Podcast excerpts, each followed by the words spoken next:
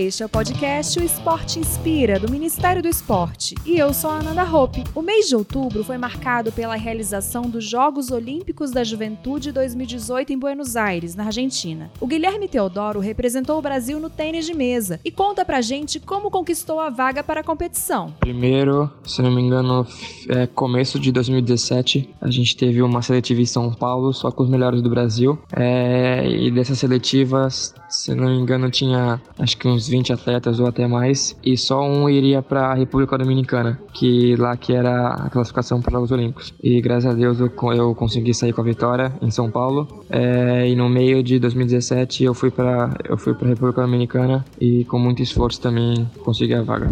O Guilherme fez excelentes partidas, mas não passou das oitavas de final. Quer saber como foi a participação do Brasil nos Jogos Olímpicos da Juventude? Confira nas nossas redes sociais e no portal rededoesporte.gov.br. Até o próximo episódio do podcast O Esporte Inspira.